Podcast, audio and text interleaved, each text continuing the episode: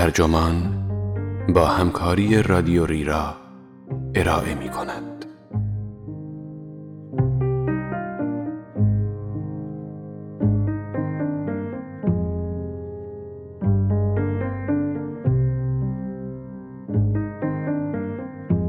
به پدرم که فکر می کنم در آشپزخانه ایستاده و لبخند می زند.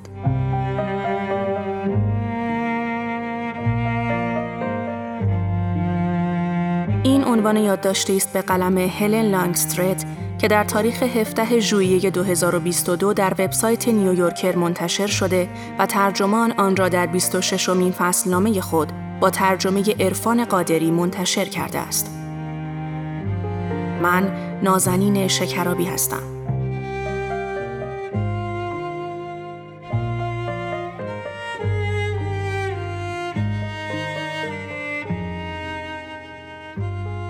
به پدرم که فکر می کنم در آشپزخانه ایستاده و به نقطه ای خیره مانده. مواد اولیه شام در دسته های منظم ریز ریز و آماده روی پیشخان است. یک کتاب آشپزی به دیوار تکیه داده شده. موهای سفیدش را مرتب به یک طرف خوابانده و پیراهن چهارخانه اش را توی شلوار گشاد و چروک نخودی رنگش گذاشته. چون تمام روز خانه را ترک نکرده، جوراب کبریتی و دمپایی رو فرشی آبیش را به پا دارد. رو به من می کند و می گوید سلام عزیزم. چشمانش زیر عینکی گرد درشت و محزون به نظر می رسند. ولی بر چهره لبخندی محو دارد. آهی می کشد و می نشیند. کتابش را بر می دارد و منتظر می ماند. مادرم لحظه دیگر به خانه باز می گردد. روزی به من می گفت یاد ندارد که والدینش سر میز شام حتی یک بار سخنی رد و بدل کرده باشند. بعد به شوخی اضافه کرد که فلواقع یاد ندارد آنها اصلا حرف زده باشند. او در دهه 1950 در حادسن اوهایو بزرگ شد و به رغم تعریفهای حسرتباری که از سفرهای تابستانیشان می کرد، مزرعه زالای و زورتهای فرد علایش یا کانتری مید و بستنیهای گردویی معروفش در خانه خودشان سوروسات شام چنگی به دلش نمی‌زد. مادرش معمولا غذاهایی چون گوشت و سبزیجات آبپز یا سس ماکارونی و کاهوی پیچ روی نان درست می کرد و با صدای اخبار ساعت پنج می خوردند. بعد هنوز آفتاب غروب نکرده می‌رفت و میخوابید. مادر بزرگم که برای تهیه مثلا کیک تولد یا کباب به دستور پخت مراجعه می کرد، سراغ کتاب لذت آشپزی می رفت. پدرم نیز نسخه ای از این کتاب هزار صفحه‌ای را داشت که هنوز میان دو کتاب آشپزی دیگر از کلودیا رودن و مارسل لاهزن در قفسه آشپزخانه منزل کودکیم در شهر باس انگلستان خاک می‌خورد. جلد کتاب که روزگاری سفید بود، لکدار و پاره پوره شده و در عطف کتاب کلمه لذت با رنگ قرمز شاد خودنمایی می کند. صدها صفحه از کتاب پدرم ورق نخورده باقی مانده طرز تهیه و دستورالعملهایی که حکایت از زمانه دیگر دارند. فصلی درباره آداب مهمانی شام، سالاد میوه با سس مایونز، دو صفحه مصور در خصوص نحوه پوست کندن سنجاب یا آب پس کردن خارپشت. اما صفحات دیگر در اثر دهه استفاده مدام چرب و کثیف شدهاند. دستور پخت شیرینی کره بادام زمینی، دسر جزیره شناور و ژامبون تنوری که همیشه روزهای عید هدیه درست می کردیم. الحاقات خودش به کتاب هم هست که نشانه زندگیش در انگلستان است. کشوری که در 1973 به آن نقل مکان کرد. های تبدیل درجه فارنهایت به سلسیوس، بریده تا شده گاردین به تاریخ اکتبر 2010 با عنوان طرز تهیه پای کدو حلوایی ممتاز نوشته فلیسیتی کلوک غذاهایی که به فرزندان بریتانیاییش طعم میراثشان را میچشاند و دلتنگ آمریکا که می‌شد کشورش را به خاطر او میآورد. احتمالاً اولین کتاب آشپزی پدرم همین بوده ولی علت عشق او به آشپزی آن کتاب نبود. علاقه به آشپزی را در سال سوم دانشگاه هاروارد و پس از نقل مکان به خوابگاهی 24 نفره پیدا کرد که می بایست هر روز یک نفر به نوبت برای همه شام درست می کرد. پولشان کم بود و تهیه غذا پیش از 6 و 15 دقیقه عصر همه وقت روز را می گرفت ولی او و همکلاسهایش دور این میز مشترک فرهنگ غذایی تازه‌ای را کشف کردند که مطلقاً خلاف غذاهای تلویزیونی و سوپهای کنسرو شده کودکیشان بود. آنها هر شب پای وعده های طولانی و ابتکاریشان که حاصل تلاش آشپزها برای پیشی گرفتن از یکدیگر بود می نشستند و گپ می زدند. پدرم دانشجوی رشته علوم اجتماعی با سری پرهیاهو و طبعی شوخ و قریحهی نویافته در آشپزی در این محیط شکفت. همه را مجذوب خود کرده بود. در خوابگاه جردن جی قطب همپالکی هایش شد و آنها را با گروه های موسیقی، روانگردانها و بنیاد ستیزی سیاسی آشنا کرد. می توانم او را تجسم کنم که با شلوار جین، لباس کار و عینک فلزی لچکی سرخ رنگ به موهای مجعد قهوه‌ای و پریشانش بسته و در صدر میزی بلند ایستاده است. او مشغول کشیدن پاییاست که کل روز سرگرم تبخش بوده و رفیقش جیم نظریه تازهش در باب فراخان جفتگیری قورباغه های آوازخان را به سمع دیگران میرساند. پدرم نظریه دیگر هم سرهم می کند و همه حاضران خنده نشع وار سر می دهند. او برای گذراندن دوره دکترا در مدرسه اقتصاد لندن به این شهر اسباب کشید و به خانه اشتراکی دیگری رفت. چهار زوج که مشترکاً خانه را خریده بودند آنجا زندگی می کردند. طی سالها زوجها می آمدند و می رفتند و دیوارهای خانه حقیقتا شکم داده بودند. او با بنیاد ستیز دیگری از مدرسه اقتصاد که مثل خودش آرزوی گذران زندگی عادی تری را می‌کشید با به دوستی گشود. چند هفته بعد از او خواستگاری کرد. جواب رد شنید ولی سال بعد ازدواج کردند. مدتی بعد پدرم در دانشگاه بس به تدریس جامعه شناسی مشغول شد و خانه خریدند. دو فرزند به سرعت از راه رسیدند. او که اکنون خانواده تازه‌ای پیدا کرده بود، در امور آشپزخانه ماهرتر از پیش شد تا هنرش را نشان دهد. اما زیر این پوست ظاهر مشکلاتی نهفته بود. پدرم که تاچریسم روحیش را خراب کرده و زندگی خانوادگی فشاری تحمل ناپذیر بر او وارد آورده بود، با خیانت و میگساری افراطی بر مشکلاتش فائق آمد. چند سال بعد کتابی به دستش افتاد که رمان نویسی آمریکایی و همدوره او در هاروارد نوشته بود.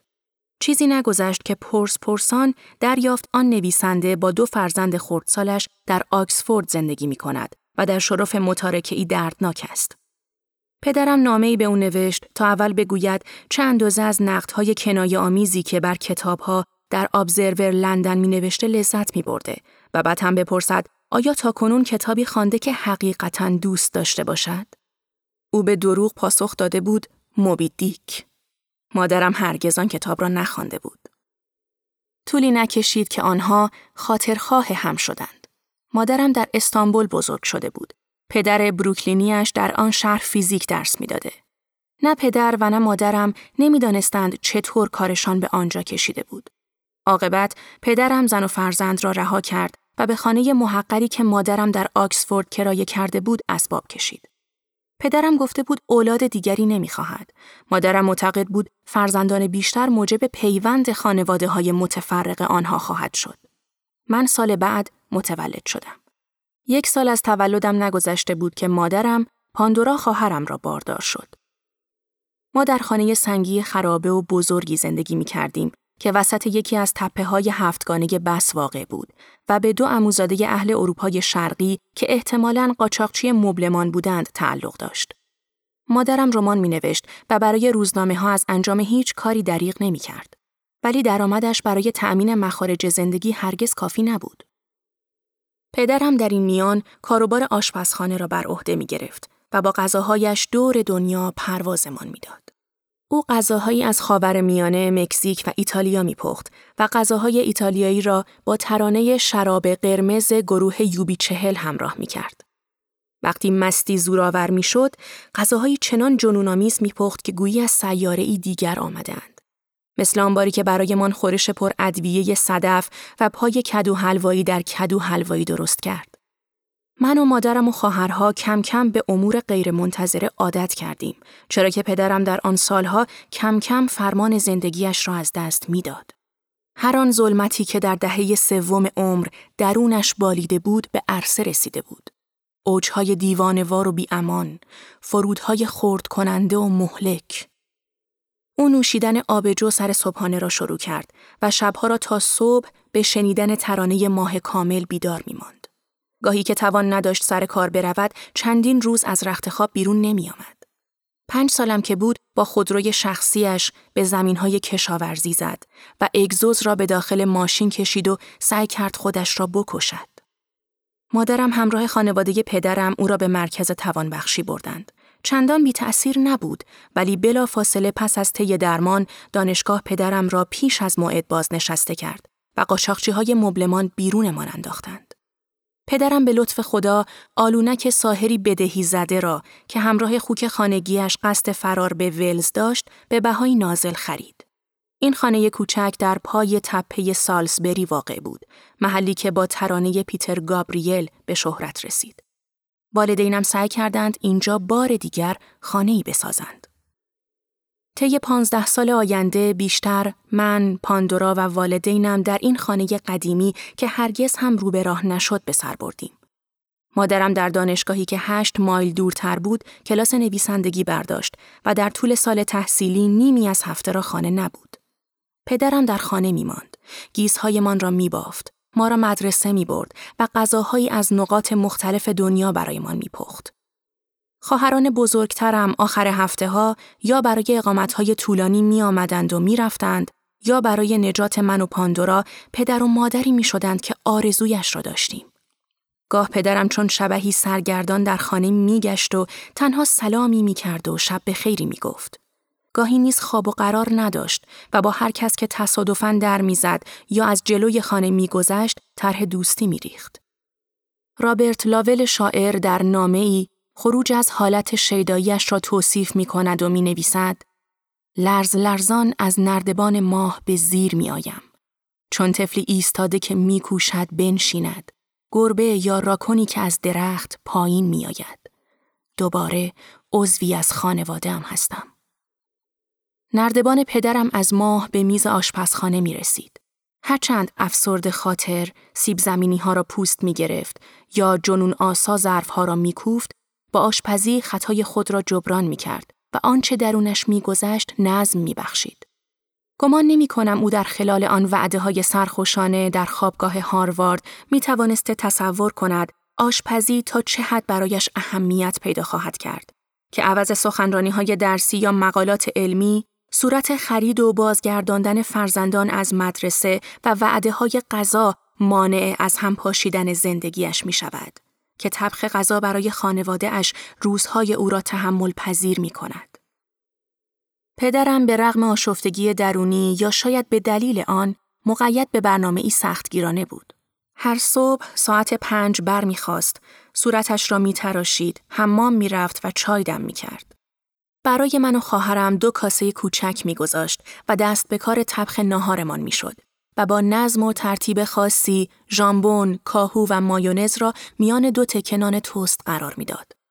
بعد سرگرم مطالعه داستانی جنایی می‌شد و وقتی روزنامه می رسید صدر تا زیل آن را می‌خواند. ساعت هفت و نیم هم صدای اخبار را باز می کرد هم فر را روشن می کرد. دو کلوچه شکلاتی را داخل فر گذاشت و ما را در اتاقهای بالا صدا می‌زد. او فریاد می‌کشید که دخترها بیدار شوید و صدای گرفته و آمریکاییش خوابمان را میدرید. هرچه من و خواهرم بزرگتر می شدیم به فریادهایش کمتر اعتنا می کردیم. ولی همیشه کلوچه ها که حاضر می شدند به درون اتاق خوابمان سرک می کشید. این بار آهسته می گفت دخترها وقت بیدار شدن است.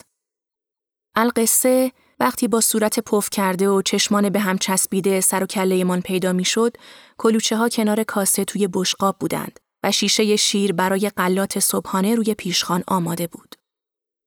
شنبه صبحها به صرافت تهیه صورت خرید میافتاد. هرگز یاد ندارم در خردسالی پدرم جز برای چاپ صورت خرید از کامپیوتر استفاده کرده باشد. صورتها دو صفحه داشت. صفحه اول به ترتیب راهروهای فروشگاه سه ستون داشت و صفحه دوم حاوی جدولی از شنبه تا جمعه بود که وعده های غذایی هفته در آن نوشته شده بود. پدرم کتاب های آشپزیش را بیرون می آورد و کابینت و یخچال را وارسی می کرد و دور مواد مورد نیاز خط می کشید. شنبه ها و یک شنبه ها وقت آزمایش دستور پخت های جدید بود. تاجین کلودیا رودن، خورشی از کتاب آشپزی ریور کافه یا غذاهای سنتی مثل استیک همراه با سیب زمینی سرخ شده و آغشته به رزماری و سس شراب قرمز. سوسیس کامبرلند همراه با قارچ با طعم شراب و پوره سیب زمینی پنیری. یک شنبه ها نوبت خوراک های آرامپز یا نوعی راگو بود. دوشنبه ها غذاهای ساده داشتیم. ماکارونی همراه نخود سبز و ژامبون یا هاش گوشت گاو. مادرم معمولا از سهشنبه تا پنجشنبه در دانشگاه تدریس می کرد و خانه نبود. لذا پدرم غذایی را تدارک می‌دید که تا بازگشت او کفایت ما را بکند. مینسترون غذای روزهایی بود که مادر حضور نداشت. از این جهت در نظر من و خواهرم مشخصه اوقات پریشانی پدرم بود. ما از مینسترون بی اندازه متنفر بودیم. نه به خاطر آنکه بدمزه باشد. هویج، کرفس و ماکارونی شکلدار در آب گوشت و روی آن پارمزان رنده شده. ندرتا پیش می آمد که مینسترون به مادرم برسد. از این رو یکی از غذاهای محبوب او بود. چرا نباشد؟ اما از نظر من و پاندورا مینسترون همه چیزهای ملالتبار زندگیمان بدون او بود. شام شبهایی بود که پدرم حرف نمی‌زد و من و پاندورا سر میز مجادله می کردیم. غذایی بود که او همیشه فراوان میپخت تا اگر توان خروج از بستر را نداشت تا آخر هفته با آن سر کنیم. طی توافقی نانوشته مطلقا دوستانمان را وسط هفته برای شام دعوت نمی کردیم.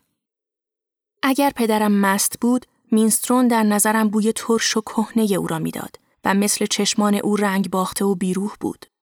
من و خواهرم که سعی می کردیم فوراً غذا را تمام کنیم با آب گوشت و سبزیجات پخته دهانمان می سوخت. او جویده جویده هنگام صرف غذا حرف می‌زد و سوپ چرب دور دهانش برق می‌زد. اغلب که از مدرسه به خانه برمیگشتیم دیگه مینسترون روی اجاق بود. آشپزخانه تمیز و دو کاسه هم روی پیشخان آماده بود. بازمانده آفتاب از نورگیر سقف بر ذرات معلق در هوا میتابید پدرم مست در بستر افتاده بود. خاطرم هست که روزی به خانه آمدم و دیگه مینسترون را که هنوز گرم بود روی شعله دیدم. در دیگ را برداشتم تا مکعبهای کوچک هویج و کرفس غذای سراسر هفته را وارسی کنم. غذایی که تک تک اجزایش را در صورت خرید مشخص کرده، از فروشگاه خریده و با نهایت دقت قطع قطعه کرده بود. می توانستم تعمش را چون خاطره استفراغی قدیمی در دهان حس کنم. دیگ را برداشتم و هرچه مینسترون بود در سطل زباله سرازیر کردم. بعد همراه خواهرم کیفهایمان را جمع کردیم و سوار اتوبوس شدیم و هر از راه خانه دوست خودش را گرفت.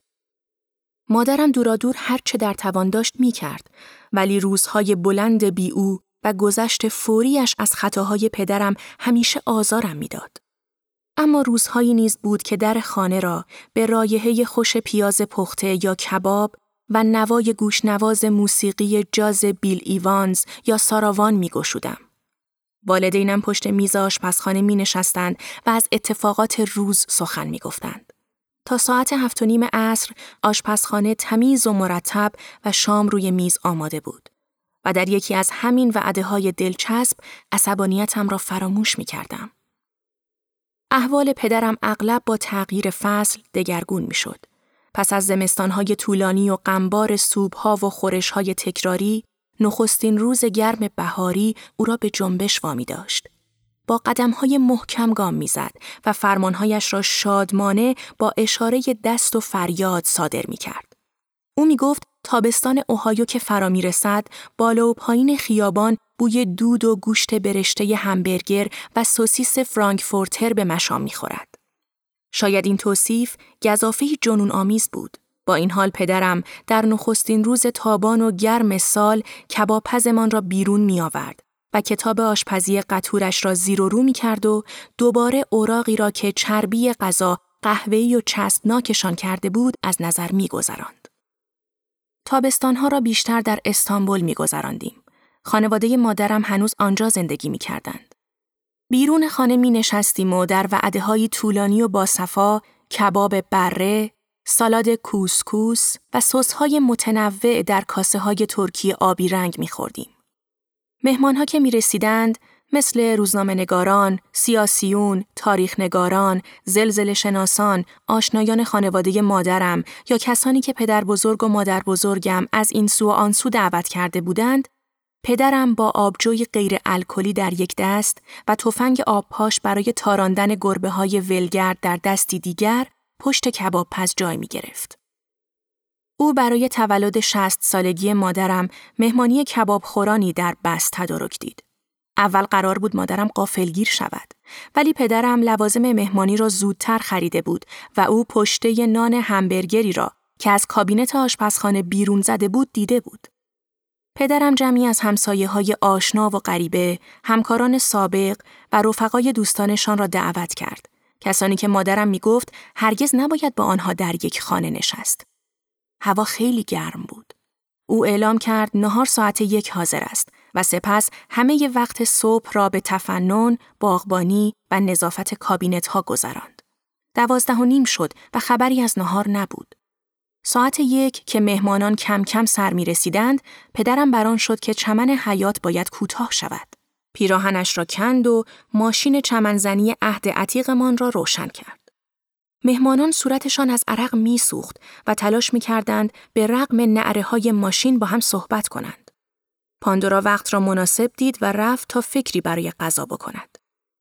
وقتی همه چیز جز گوشت آماده شد، پدرم با تنی عرق کرده و بخارالود و مویی چون گلمیخهای سفید از حیات سر رسید. نهار را که سرانجام کشیدیم، کسی زبان به تحسین او گشود که خیلی لذیذ است. سالاد سیب زمینی با کرفس و خردل.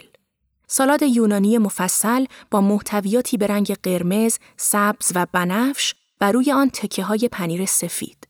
کباب و فلفل آتشی. پیاز و بادمجان. پدرم خندان بود. پاندورا برای خودش بشقابی بزرگ پر کرد و بیان که کلمه‌ای بگوید مشغول خوردن شد.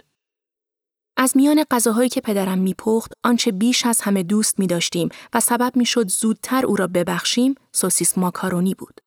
راگویی پر ادویه و خامدار همراه با گوجه، رزماری، شراب و سوسیس کامبلند. او دستور پخت این غذا را از رستوران ریور کافه اقتباس کرده بود ولی اکنون روش پخت خودش را داشت. ابتدا پیازها را روی شعله پایین تفت می‌داد. همزمان که پیازها سرخ می‌شد، ادویه ها را با قاشق چایخوری کیل می کرد و به ترتیب روی تخته گوشت چوبی می گذاشت. دانه فلفل هندی به مقدار زیاد. رزماری قطعه قطعه شده از باغچه. کمی نمک تکه تکه و سه برگ بوی کامل. پیازها که آماده می‌شد، سوسیس ها را داخل آن ریز ریز می کرد. شراب و ادویه را می افزود و شعله را بالا می کشید تا کمی سرخ شوند. سپس چهار کنسرو گوجه فرنگی را در آنها خالی می کرد و سس را چند ساعت می جوشاند. و پیش از آن که غذا را بکشد، پارمزان و خامه دوبل آب شده را به سوسیس ماکارونی اضافه می کرد. سوسیس ماکارونی غذای یک شنبه ها یا مهمانی های تولد بود. مخصوص وقتی که پس از یک دوره دیوانگی به صرافت میافتاد ما را مجددا به سوی خود جلب کند یا وقتی یکی از برادرها یا خواهرهایم چند روزی به خانه ما می آمدند. سوسیس ماکارونی غذایی برای گفتن آفرین یا نگران نباش بود. خوش آمدی یا خداحافظ، معذرت می خواهم یا دوستت دارم. او همیشه این غذا را دو برابر می پخت و ما همیشه همه آن را می خوردیم. من از حجم غذایی که خواهرهای بزرگترم میبلعیدند حیرت زده می شدم. سه، چهار یا پنج بشقاب پشت بند هم. تهمانده غذا را با انگشت از قابلمه بر می داشتیم و برای تصاحب تکه پرملات آخر روی دست هم می زدیم و پدرم رضایتمندانه تماشایمان می کرد. هر قدر که او آن روزها اسفنگیز یا ملول بود، ما از خوردن سوسیس ماکارونی شادمان بودیم. اگر رفقایم می‌دانستند پدرم مشغول طبخ این غذاست، خود را برای شام دعوت می کردند. سوسیس ماکارونی تنها چیز قابل اتکا و بزرگترین دستاورد او بود. اگر نردبان پدرم در بازگشت از ماه به میز آشپزخانه می رسید، سوسیس ماکارونی مسبب آن بود. آخرین غذایی که برای من پخت نیز همین بود.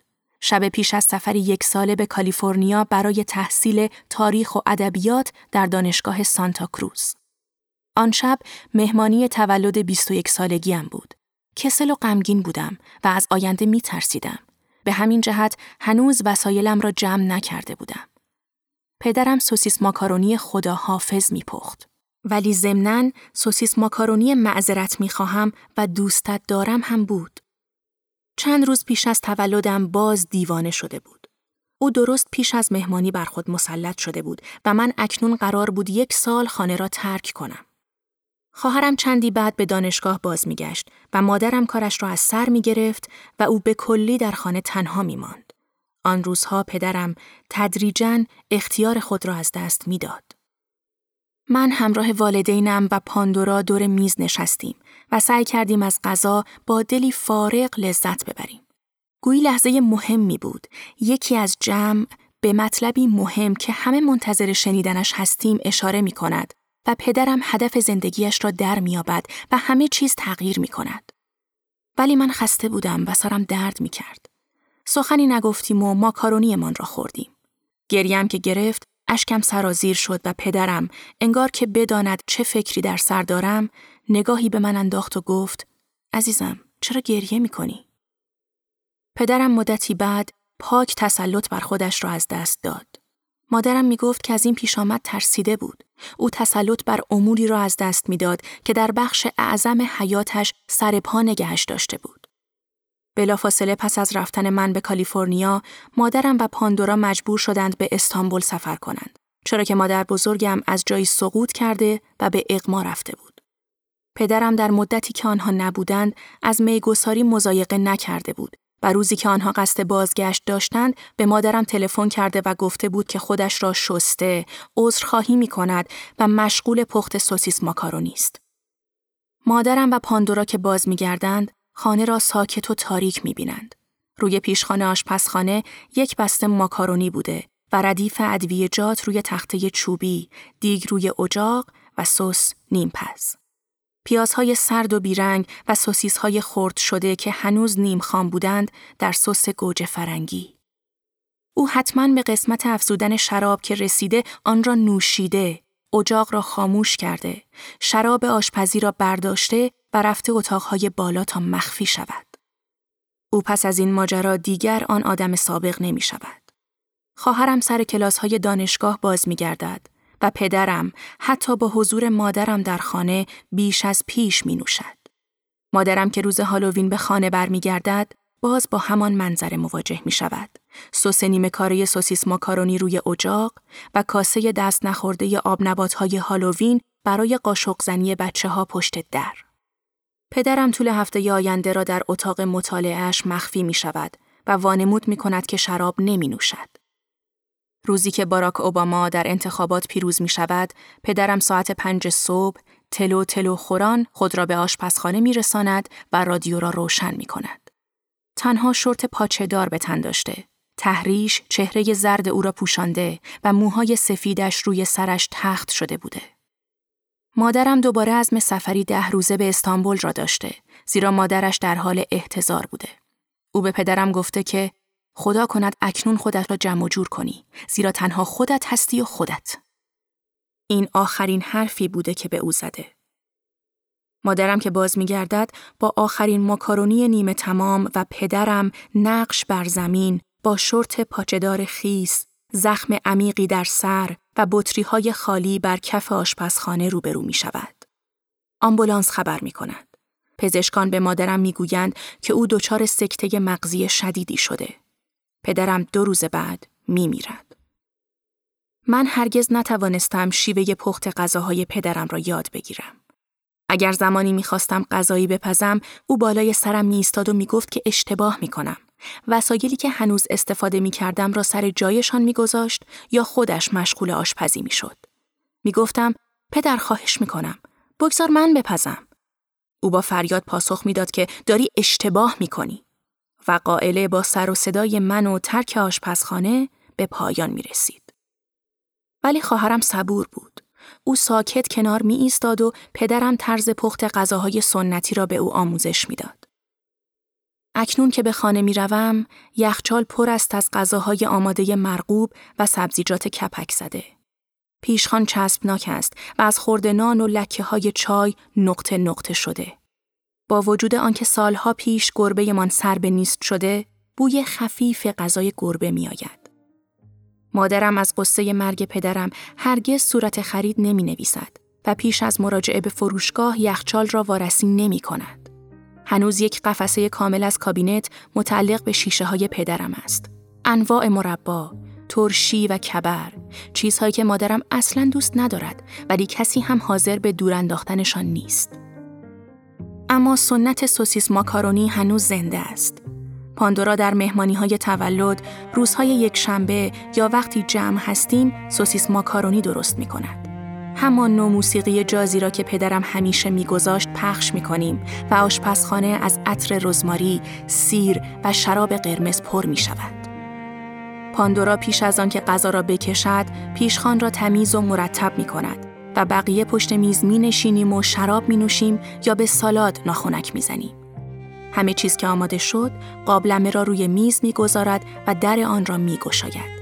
و اگر بشود خانه را در یک لحظه یا احساس جستجو کرد، همین لحظه است.